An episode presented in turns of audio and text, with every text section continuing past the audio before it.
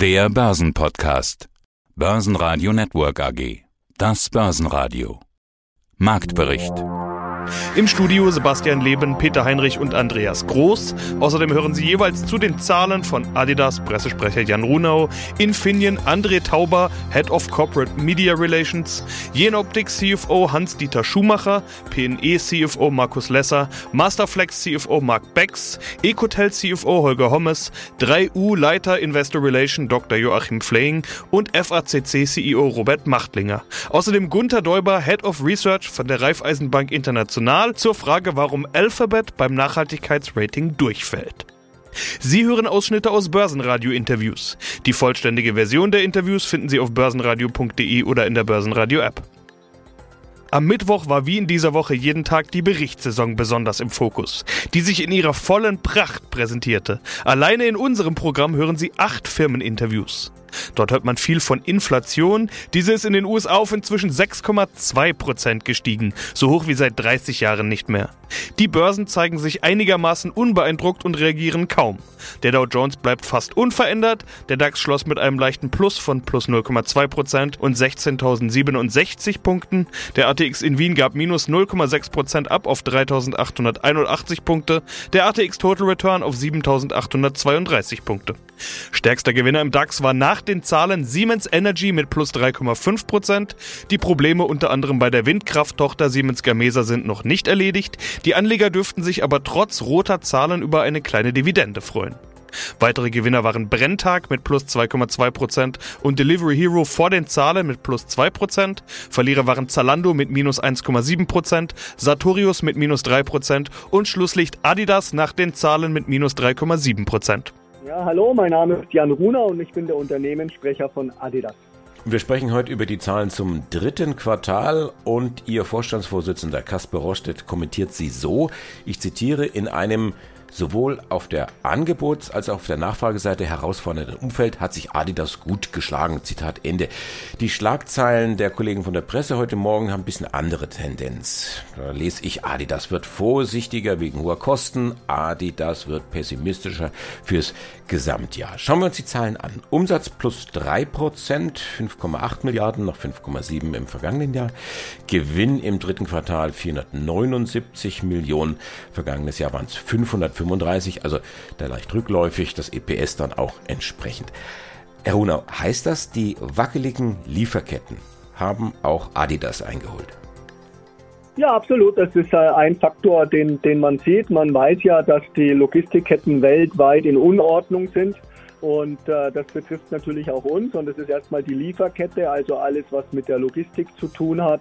Es gibt Verzögerungen an den Häfen mit in Asien. Es gibt dann wieder Verzögerungen, wenn die Ware ankommt in Europa oder in Amerika. Es gibt Verzögerungen, weil nicht genug Container da sind, weil nicht genug Kapazitäten auf der Bahn da sind, weil in Amerika Lkw-Fahrer fehlen, die dann äh, vom Bahnhof, das in die Logistikzentren fahren können und so weiter und so fort.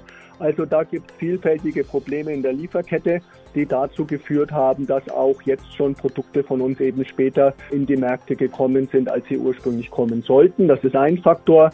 Ein zweiter Faktor, der spezifisch für die Sportartikelindustrie ist, dass Vietnam, dort hatte die Regierung Mitte Juli einen Shutdown für das gesamte Land verhängt. Dieser hat drei Monate angedauert und Shutdown hieß dann auch, dass dort alle Fabriken, alle Betriebe zu waren. Und äh, dazu muss man wissen, dass Vietnam eines der größten Länder ist, was die Sportschuhproduktion angeht. Das das heißt, es wurde also auch für drei, drei Monate lang dort nicht gefertigt und das hat natürlich alles Konsequenzen auch auf unser Geschäft. Und deswegen sind wir ja froh mit den Ergebnissen, die wir heute abliefern konnten für das dritte Quartal, weil das Umfeld ist schwierig. Und wenn man sich nochmal genauer anschaut, auch unsere Zahlen, dann sieht man ja auch einen sehr großen Unterschied zwischen den großen Märkten, die ohne größere Probleme arbeiten und wo es keine großen Corona-Beschränkungen gab im vergangenen Quartal im Vergleich zu den Märkten in Asien, wo Corona nach wie vor zu vielen Shutdowns geführt hat, zu Ladenschließungen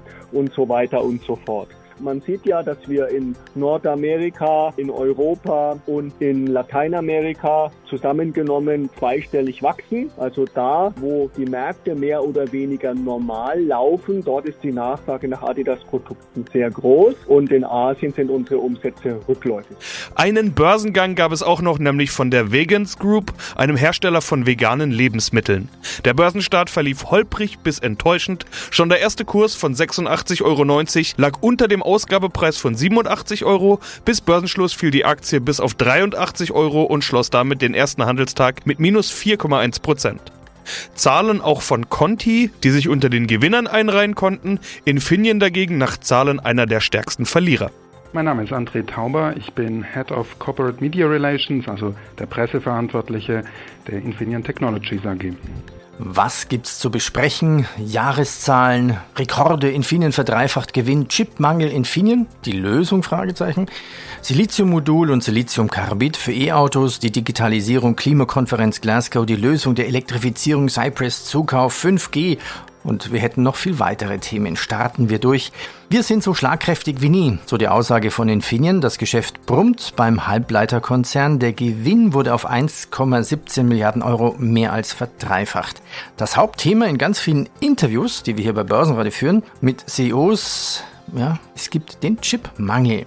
Wie richtig ist denn diese Aussage? Oder haben wir einen Wafermangel aus Ihrer Sicht? Wie ist der Chipmangel-Sicht aus Sicht eines Chipherstellers? Nun ja, wir sehen schon seit drei Quartalen, dass es ein Ungleichgewicht zwischen Nachfrage und, und, Angebot im Halbleitermarkt gibt. Das hat verschiedene Gründe. Die rasche Erholung nach der äh, Corona- oder in der Corona-Pandemie, der, der hohe strukturelle Halbleiterbedarf, etwa für Solar- und Elektromobilität, erneuerbare Energien generell, aber auch natürlich unvorhersehbare Unterbrechungen in den Fertigungen. All das hat dazu geführt, dass wir eine weltweite Chipknappheit haben.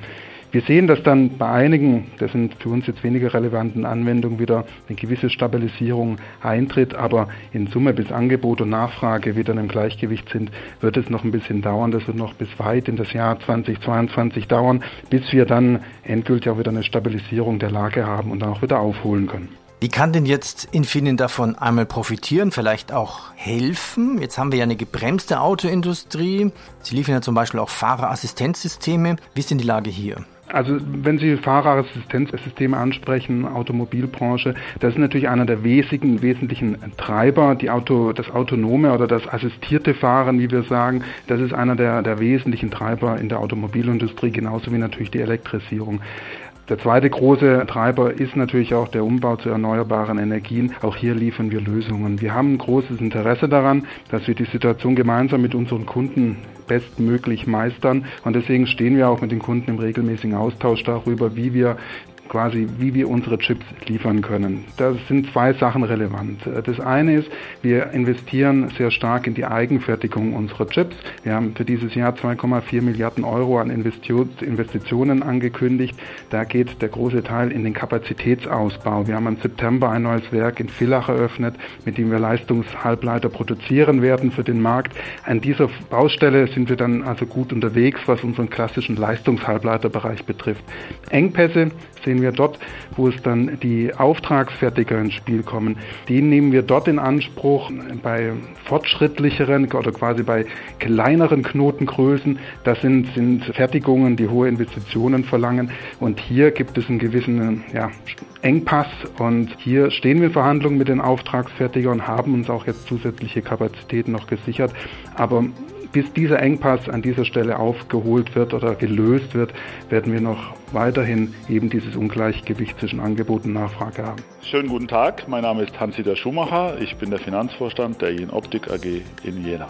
Also so, sozusagen sind wir tatsächlich indirekt, wenn Sie so wollen, aber indirekt von dem Chipmangel auch betroffen in der Industrie. Ja. Umgekehrt sind wir natürlich an anderer Stelle diejenigen, die gar nicht genug Ressourcen haben können, um solchen Unternehmen wie ASML zu helfen, Maschinen und Anlagen herzustellen, die für die Chipfertigung ebenso notwendig sind. Ja, also das ist sozusagen. Da, da, da greife ich gleich mal auf. In einem anderen Interview hier im Börsenradio über das Thema ASML, also der Hersteller für Lithografiemaschinen für die Waferproduktion, da sagte der Interviewpartner, Jen Optik ist Zulieferer für ASML und hier sind Sie Weltmarktführer für diese optischen Teile.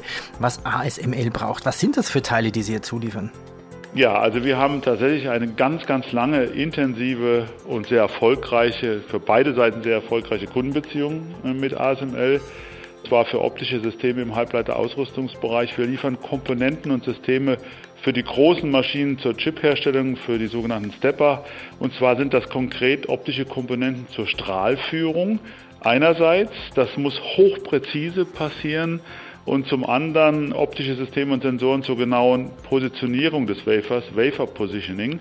Und das ist auch sehr, sehr wichtig, damit möglichst viel sozusagen gute Chips entstehen, weil so ein Wafer ist sehr teuer und alles, was dort nicht entsprechend belichtet wird, muss aussortiert werden. Und diese beiden Kompetenzen kann zurzeit niemand so gut auf der Welt wie die in Optik das für ASML kann. Deswegen sind wir so ein wichtiger Zulieferer für ASML mit diesen Komponenten an dieser Stelle.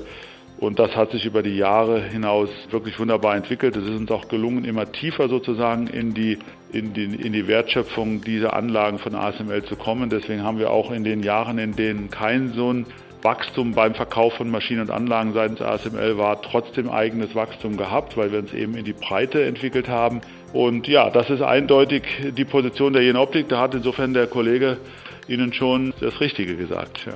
Also mit Augenzwinkern kann ich sagen, Sie sind indirekte Lösung für die Chip-Problematik? Augenzwinkern. Augenzwinkern können wir zumindest helfen, dieses Problem zu entspannen. So ja. würde ich es tatsächlich sagen.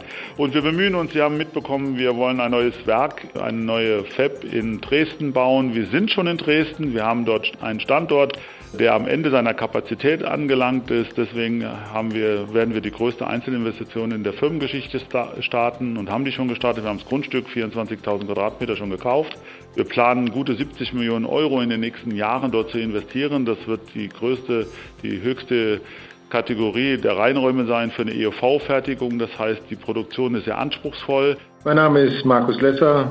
CEO von der PNE AG und wir wollen heute über die Quartalszahlen, dritte Quartal reden. Ja, ich freue mich drauf drittes Quartal bzw. neun Monate 2021. Aber nicht nur bei Ihnen kommen heute Zahlen, sondern auch viele andere kommen dran. So haben wir beispielsweise Siemens Energy gerade mit Zahlen und Windanlagenbauer Tochter Siemens Gamesa hat auch Einblick gegeben. Dort gibt und gab es ja bekanntermaßen Probleme wegen Materialmangel, stark angestiegener Rohstoffkosten, Logistikengpässe und so weiter. Und es wurde heute gesagt, dass die Lieferengpässe bis weit ins nächste Jahr hereinreichen würden. Bei Ihnen liest man davon nicht besonders viel. Haben Sie diese Probleme und Sorgen nicht?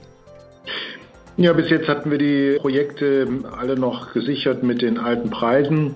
Wir sehen jetzt, dass die Preise steigen. Allerdings muss man dabei sagen, dass es zum Teil gemildert wird, dadurch, dass gerade langfristig wir mit größeren Maschinen planen. Größere Maschinen bedeutet höhere Effizienz und geringere Kosten, Gestehungskosten. Und von daher sind wir jetzt noch nicht alarmiert. Und die Teile, bekommen sie die auch alle? Also gerade an die Logistikprobleme ja. äh, habe ich jetzt gedacht, es scheiden ja doch hier und da dann irgendwelche wichtigen Komponenten zu fehlen. Ja, wir sehen natürlich, wir haben erste Projektverschiebung wegen der Halbleiterproblematik, aber das ist alles im Bereich von ein, zwei Monaten, also überschaubar und von daher sehen wir jetzt nicht einen großen Impact auf unser Geschäft. Sieht, wenn man in die Zahlen schaut, bisher auch tatsächlich nicht so aus. In den ersten neun Monaten wurde die Gesamtleistung deutlich gesteigert, 134,6 Millionen nach 90,7 und das heißt dazu, PNE konnte die erfreuliche Entwicklung bei der Realisierung von Windenergie und Photovoltaikprojekten, dem Ausbau des Windparks Portfolios im Eigenbestand sowie im Dienstleistungsbereich fortsetzen und liegt nach den ersten neun Monaten des Geschäftsjahres 2021 im Plan. Wie gut war das Jahr also aus Ihrer Sicht? Was für ein Fazit haben Sie? Ja, das Jahr war gekennzeichnet durch Projektverkäufe im Ausland insbesondere in Schweden, in Rumänien, in Frankreich und Südafrika. Das war ein wesentlicher Bestandteil. Und das Zweite, dass wir vehement daran arbeiten, unser Portfolio auszubauen. Wir haben insgesamt jetzt 130 Megawatt im Bau und wir haben weitere 60 Megawatt jetzt durch den Tender bekommen und gehen damit kurzfristig im Bau. Und das wird bedeuten, dass wir dann zusammen 365 Megawatt für unser Portfolio haben. Das sind natürlich große Investments in unser eigenes Portfolio, die sich natürlich auch in der Bilanz auswirken. Da sieht man, wir wir haben eine sehr, sehr gute Gesamtleistung und das zeigt eigentlich die Leistungsfähigkeit unseres Unternehmens. Unser Ziel ist ja, bis 2023 500 Megawatt im Eigenbestand zu haben oder in der Konstruktion, sodass das kurzfristig finalisiert werden kann. Und wir sind hier voll im Plan. Guten Morgen, mein Name ist Holger Hommes, ich bin Prokurist und CFO der Ecotel Communication AG.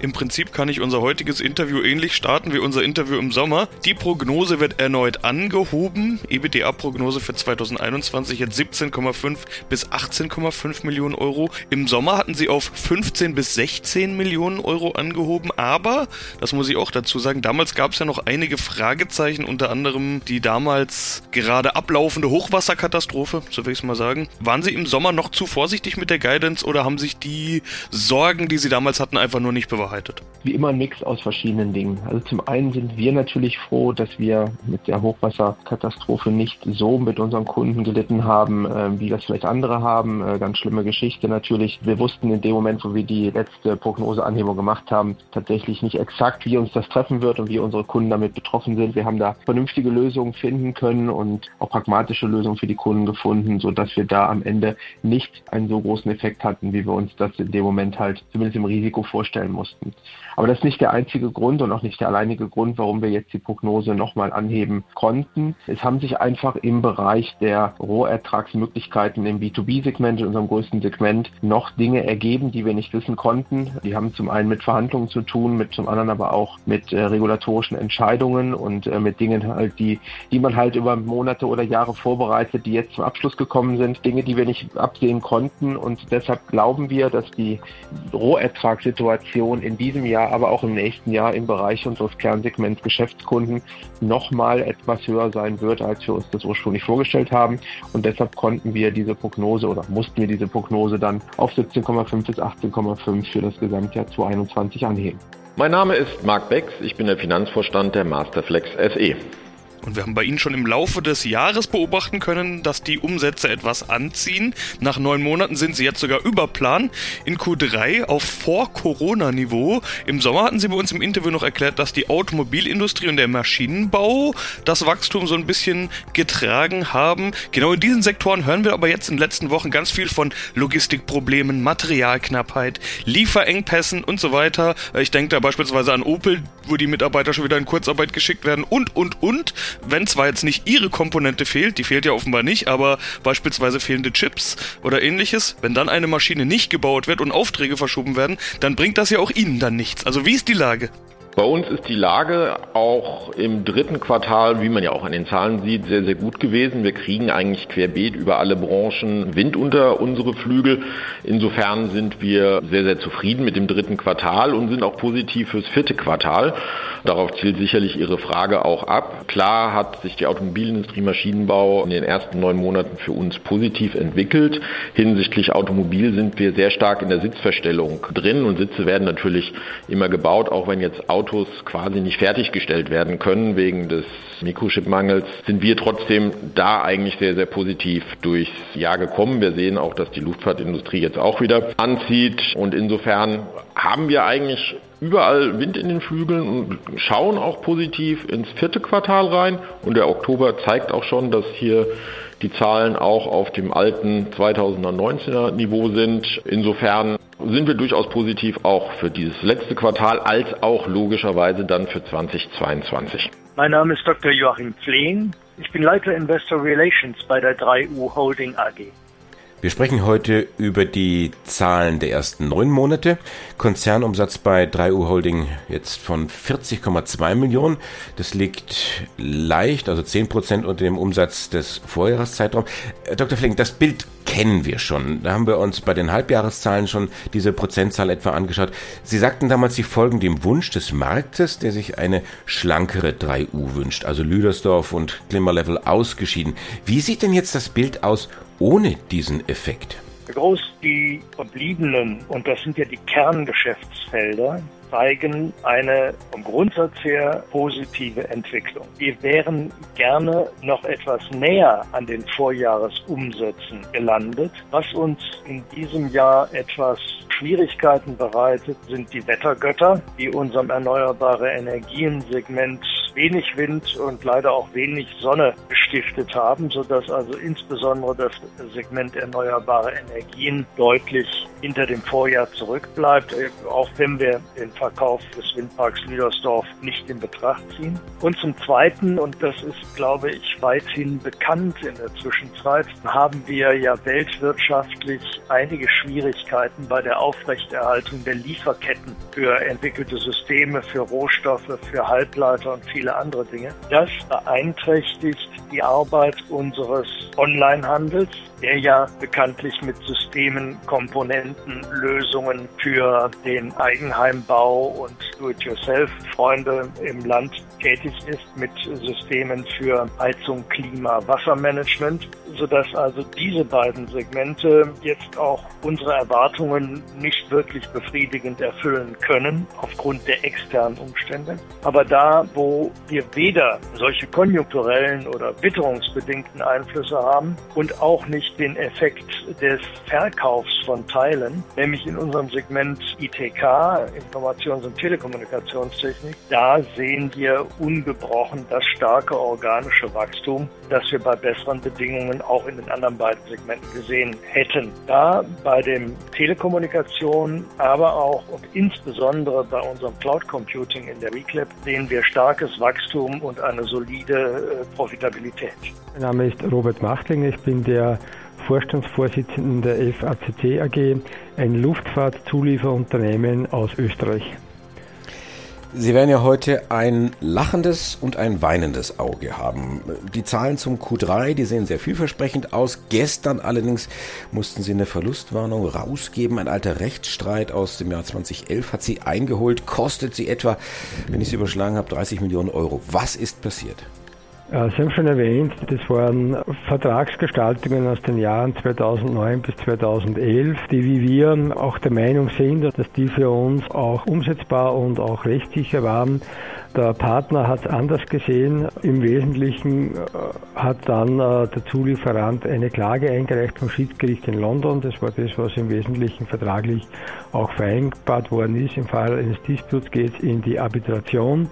Und auch hier sind wir seit mehr als drei Jahren äh, in der Diskussion und alle unsere anwaltlichen Aussagen, ähm, alle unsere Testate, die wir haben, haben uns bestätigt, äh, da sind wir nicht angreifbar. Und das Schiedsgericht hat entgegen äh, allen Erwartungen und Prognosen gegen uns entschieden. War absolut überraschend und entspricht für uns überhaupt keiner Logik. Das Problem ist, ein Schiedsgerichtsverfahren im Londoner Gerichtsumfeld, da gibt es ganz eingeschränkte Möglichkeiten der Berufung und aus heutiger Sicht gilt es, das Ergebnis auch so zu akzeptieren. Für uns ein Einmaleffekt, haben Sie gesagt, er kommt zur denkbar schlechtesten Zeit, wie immer, ist aber für uns ein Einmaleffekt, müssen wir leider heuer verarbeiten, haben wir gemeldet. Für uns ist das, ja, ist, ist, ist zu akzeptieren, tragisch und auch schlimm. Für uns gilt aber das operative Geschäft, das absolut in die richtige Richtung geht. Also das war gestern, das war am 9. November. Die Aktie ist dann auch abgetaucht und heute, den Tag drauf, am 10. November, taucht sie im Zuge der Zahlen wieder auf. Schauen wir uns die Zahlen kurz an. Der Umsatz lag im dritten Quartal mit 118,1 Millionen Euro über dem Vorjahreszeitraum. Da waren es 101 Millionen gewesen. Das Ergebnis vor Zinsen, Steuern und Abschreibung lag mit 7,6 Millionen im positiven Bereich nach minus knapp 11 im Jahr zuvor. Auch Operativ sind Sie wieder einmal positiv. Nach drei operativ positiven Quartalen trauen Sie sich wieder so richtig aufzuatmen. Ja, ich glaube, zum einen geht die Industrie in eine absolut richtige Richtung. Äh, alle Maßnahmen, die wir vor einem Jahr angekündigt haben und gemeinsam mit der Belegschaft umgesetzt haben, die zeigen jetzt das dritte Quartal Wirkung. Das heißt, wir haben uns sehr schnell an das neue Umfeld angepasst. Spricht auch für die FACC, dass wir hier immer sehr flexibel sind. Und was natürlich wir auch merken, ist äh, die steigenden Flugzeugraten und äh, Nachfragen speziell im Kurz- und Mittelstreckenflugzeugbereich, hier allen voran der Airbus A320, der sukzessive wieder auf hohe Rate geht. Für uns eine ganz wichtige Plattform, weil 30 Prozent des Umsatzes auf dieser Plattform auch gemacht werden. Das heißt für uns Prognose für die nächsten äh, Perioden Rückkehr zu einem soliden Wachstum. Fürs nächste Jahr planen wir so 5 bis 7 Prozent äh, operatives Wachstum. Im Wesentlichen sind wir auf einem guten Weg, einhergehend und Schritt halten mit der Industrie. Wie geht's jetzt nun? Wie funktioniert ESG, Nachhaltigkeit, Zertifikate? Wie kommt man auf diesen Weg? Raiffeisen Research hat jetzt ein Modell entwickelt, ein Research-Modell entwickelt für Nachhaltigkeit. Wie funktioniert das mit dem ESG-Scoring?